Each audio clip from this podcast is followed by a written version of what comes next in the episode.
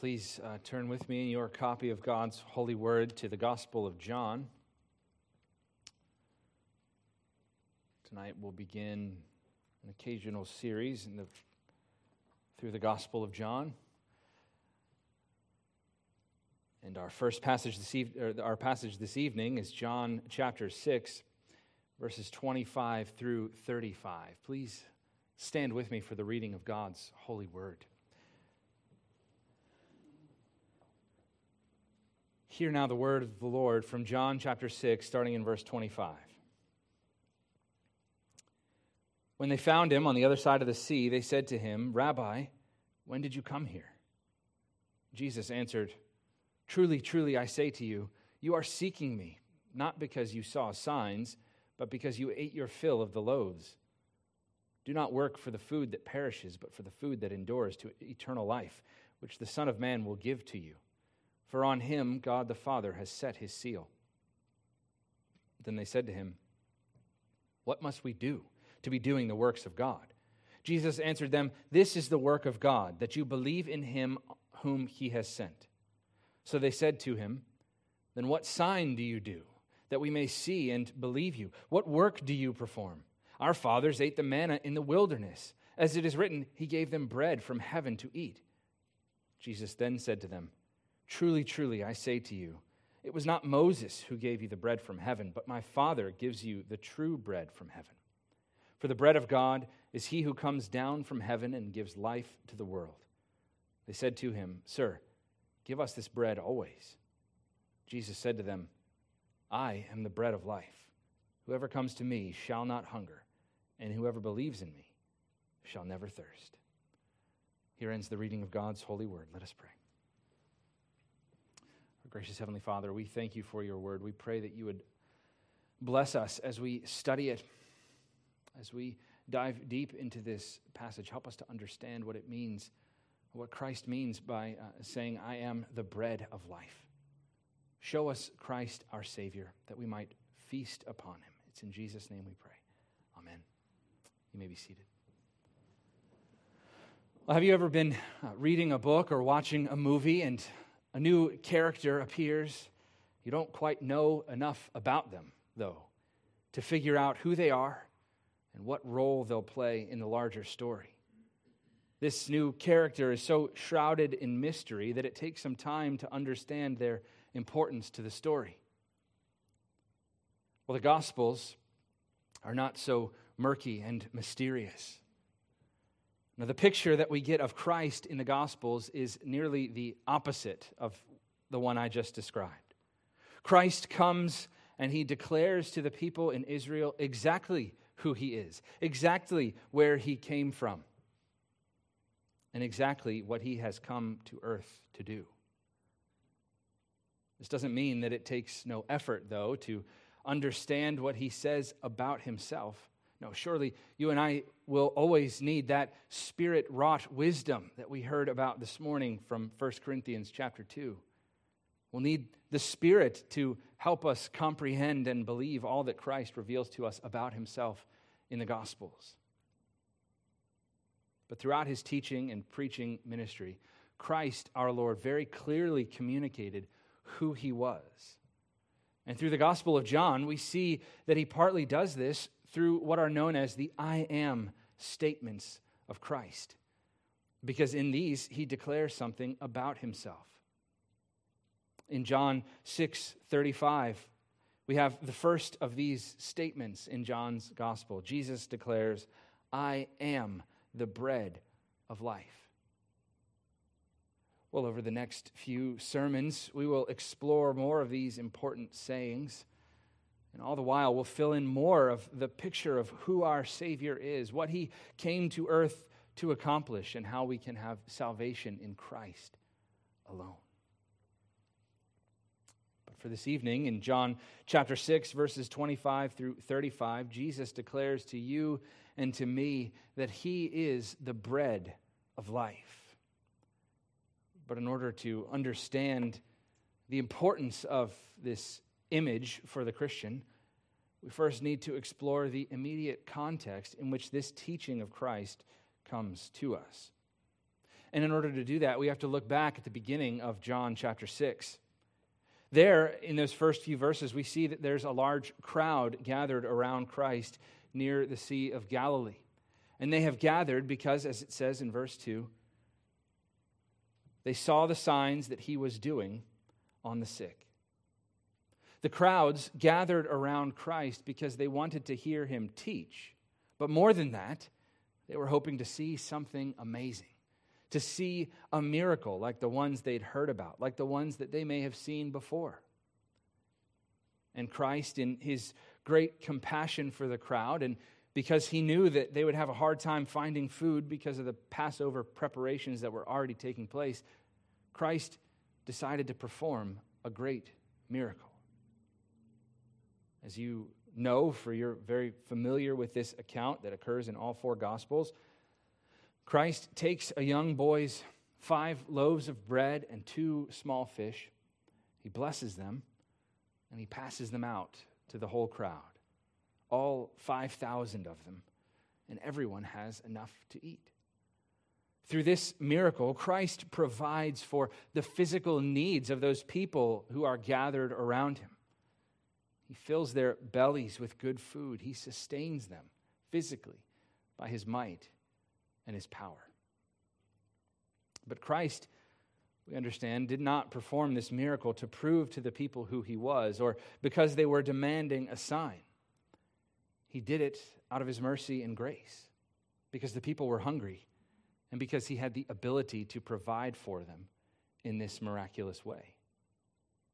And yet, as we look a little further on in this passage, we see in verse fourteen what the people say.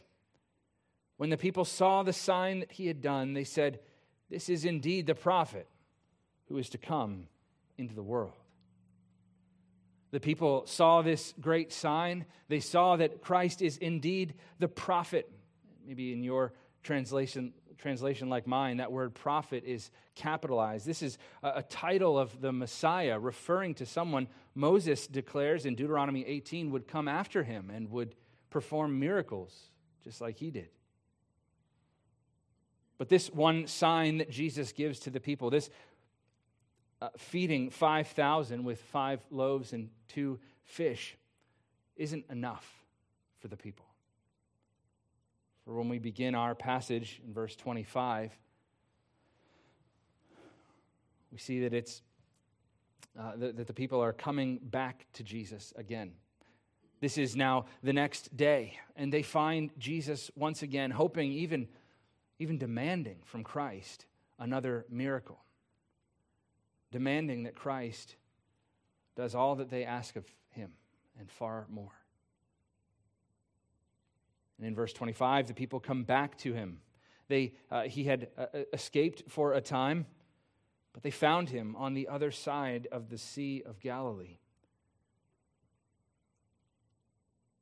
And we see that these people come back to Christ looking for more food, looking for some other type of wondrous work, and yet Christ tells them that they should really be seeking not perishable food, but imperishable food, eternal food, not earthly food that won't satisfy them but for a moment, but instead they should be seeking spiritual food that will perfectly fulfill their needs. Starting in verse twenty-six, Jesus answered them, "Truly, truly, I say to you, you are seeking me not because you saw signs, but because you ate your fill of the loaves. Do not work for the food that perishes, but for the food that endures to eternal life, which the Son of Man will give to you. For on him God the Father has set his seal." And then the people respond, "What must we do to be doing the works of God?" Jesus answered them, "This is the work of God, that you believe in him whom he has sent." These crowds are pressing in upon Christ, gathering around him once again, thinking all the while that they can work their way to heaven. They believe that only if they if they, they believe that if they only say the, the right words or perform the right actions, then they'll be good with God, good enough even to inherit eternal life. The New Testament scholar D A Carson writes this about Christ's conversation partners. He says, quote, "Their question in verse twenty-eight, what must we do to be doing the works of God, Their question, says Carson, resolves to this: tell us what works God requires, and we will perform them. From John's perspective, their naivety is formidable. They display no doubt about their own ability to meet any challenge God might set them. They evince no sensitivity to the fact that eternal life is first and foremost a gift within the purview of the Son of Man. These people, in asking this question, think that whatever Christ's answer might be, they can do it. Whatever is required, we have the ability in ourselves to perform this work for God. They're saying to Jesus, just tell us, tell us what it is and we'll do it. And after that, maybe you can give us some more food because we're hungry again. But Christ, in verse twenty-nine, does not give them the answer that they expect. Instead, he tells them that the only work required of those who would have eternal life is faith. Christ is saying, believe in me, and you will have full satisfaction. Believe in me, and you will be saved. Christ is showing once again the exclusivity of the gospel, that it's only in Christ alone that we are saved. Nothing apart from or outside of Christ will ever satisfy your spiritual needs. Dear ones, you and I are trapped in our sin on our own. We are unable to raise ourselves out of the miry pit and place our feet on solid ground. Only Christ has the power to break the bonds of sin and death and to set us free to live for him. And all that's required is repentance and faith. Christ is calling you and me here to turn from our sin and to embrace Christ as our blessed Savior and Lord. But even though in verse twenty-nine, Christ tells the people what they must do, they still don't understand. They still continue to question him, to badger him with their demands of further signs, of more miracles, of further proof that he is who he claims to be. Jewish rabbis, to help the people understand the Old Testament, would often write elaborations and explanations of the Old Testament, which were intended to teach the Word of God and to explain and apply it to God's people. Well, many of these rabbinic writings that are called Midrash taught that there would come a day when God would send a Redeemer to give his people manna, manna from heaven, and to do abundantly more than even Moses did when Moses redeemed the people. The Lord redeemed the people through Moses and gave them bread to eat in the wilderness. We see in verse thirty-one that they say, our fathers ate the manna in the wilderness. As it is written, he gave them bread from heaven to eat. The members of this crowd are comparing Jesus to Moses and are seeking signs from him. They're essentially saying, Jesus, uh, Moses gave our fathers bread every day for forty years. Sure, you fed us yesterday, but you're no greater than Moses unless you give us something to eat now, unless you do what Moses did. So what are you prepared to do, Jesus, to pr- to prove what you say? These Jewish people wanted Christ on their own terms. They wanted Christ their own way. They wanted a Christ they could make in their own image. But dear ones, that's not how any of this works. There is one Christ, and we are commanded to take him as he is. He is perfectly holy and perfectly righteous, and he perfectly provides us with what we need in every situation. Not necessarily what we would want or what we think would, would be best, but what we need. You and I cannot, like this crowd is attempting to do, manipulate Christ into doing our bidding. We do not have a Plato Christ, one that we can shape and fashion to our own liking. No, our Christ is a solid rock who does all his Father pleases and who is our sovereign Lord and King, who is to be obeyed above all else.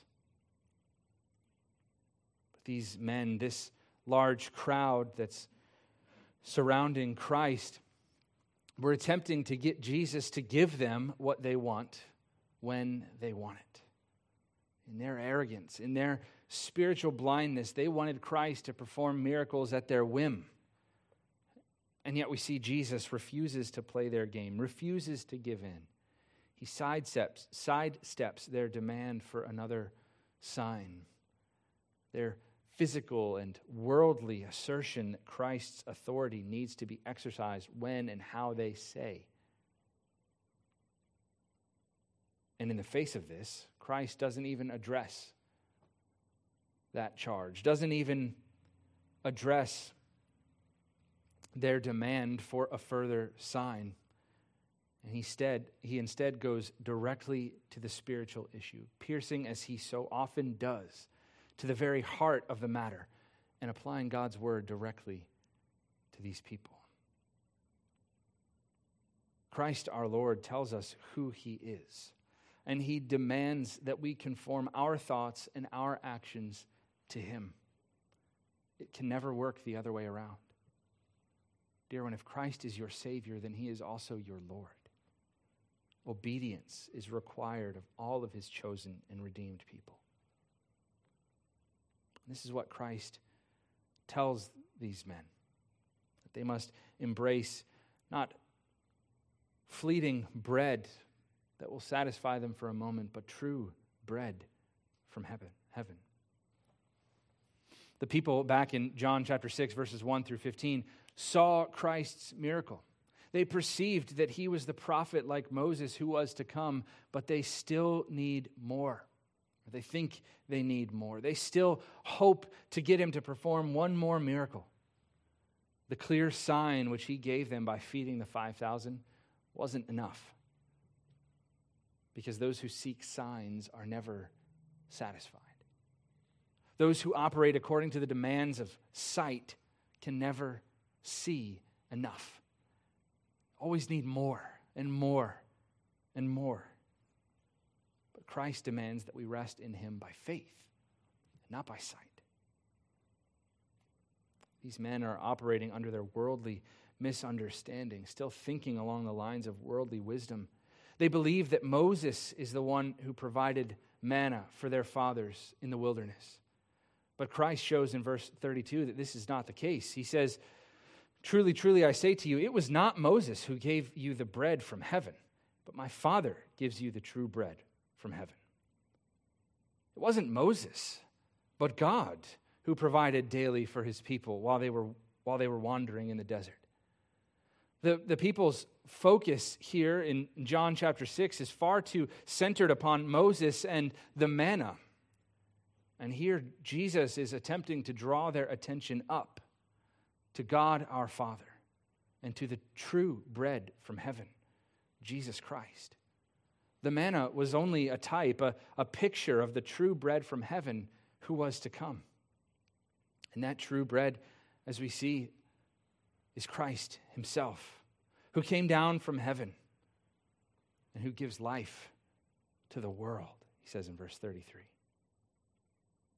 In this verse where Christ says, "For the bread of God is he who comes down from heaven and gives life to the world." Here, Christ is declaring that glorious free offer of the gospel. The gospel of Jesus Christ is offered to all people without distinction.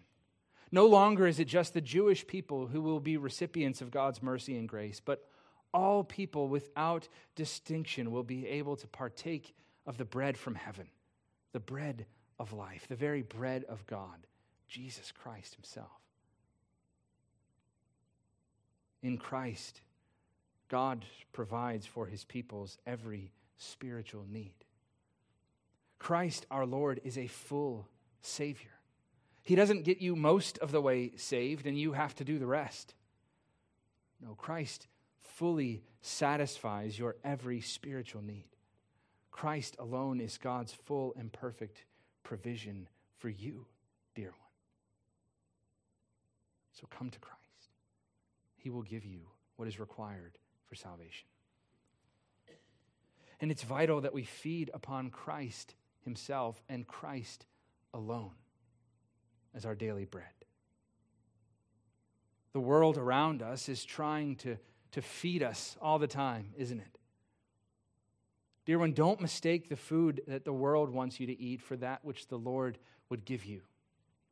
The world can only offer you cotton candy. Yes, it might be good for a sugar boost. It may be fun to look at and enjoyable to eat, but it will only ever provide temporary satisfaction. If that, it may seem pleasant, but it's ultimately superficial. The cotton candy that this world can offer is unfulfilling, and a diet made up of only cotton candy will kill you. It will kill you. But on the other hand, the Lord offers to you wholesome and filling bread to eat. Only the bread of life will have everlasting satisfaction. Only the bread of life will prove hearty and healthy. Only the bread of life is perfectly fulfilling and will give you life.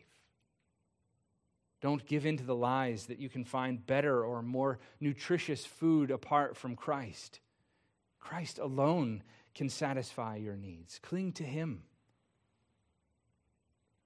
The metaphor that uh, of, of Christ, that Christ uses here, of, of Christ as the bread of life, and especially these ties within the context to the manna in the desert, point to a physical reality as well as to a spiritual one.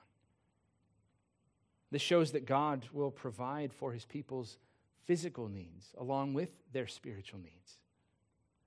After the Exodus event in which God provided glorious salvation from slavery to Egypt, God gave his people sustenance through manna, providing food for them to eat in the barren wilderness every day for forty years.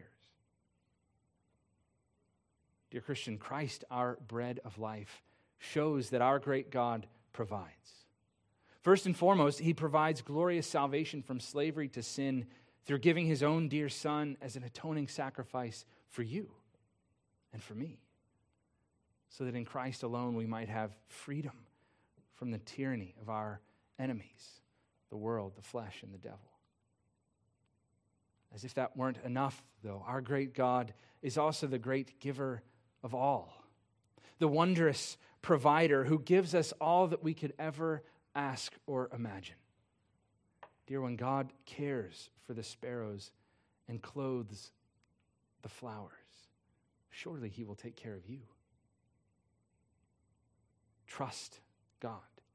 Trust that God will provide for you, that he will give you your heart's desire, that he will indeed give you what you need. Rely upon God alone. One of the things about food is that we need to eat daily in order to stay physically healthy.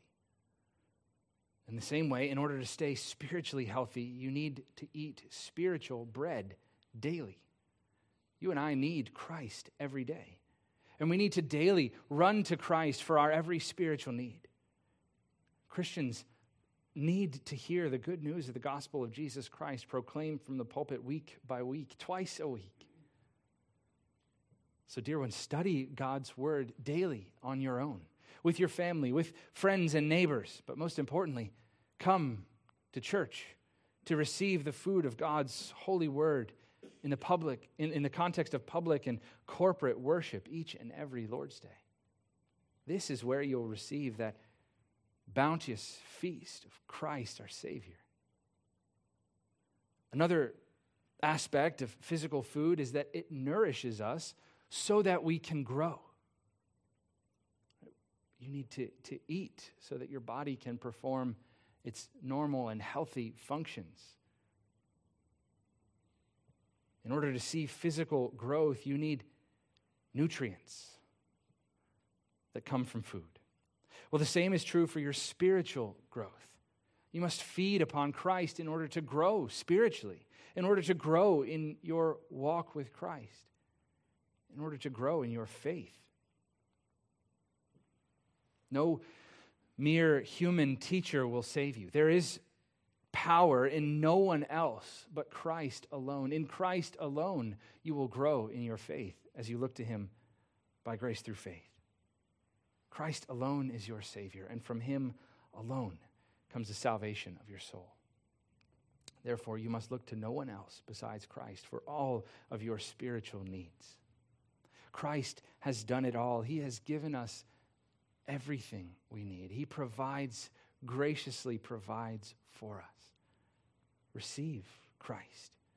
Feast upon Christ as his word is proclaimed, as the sacrament is administered.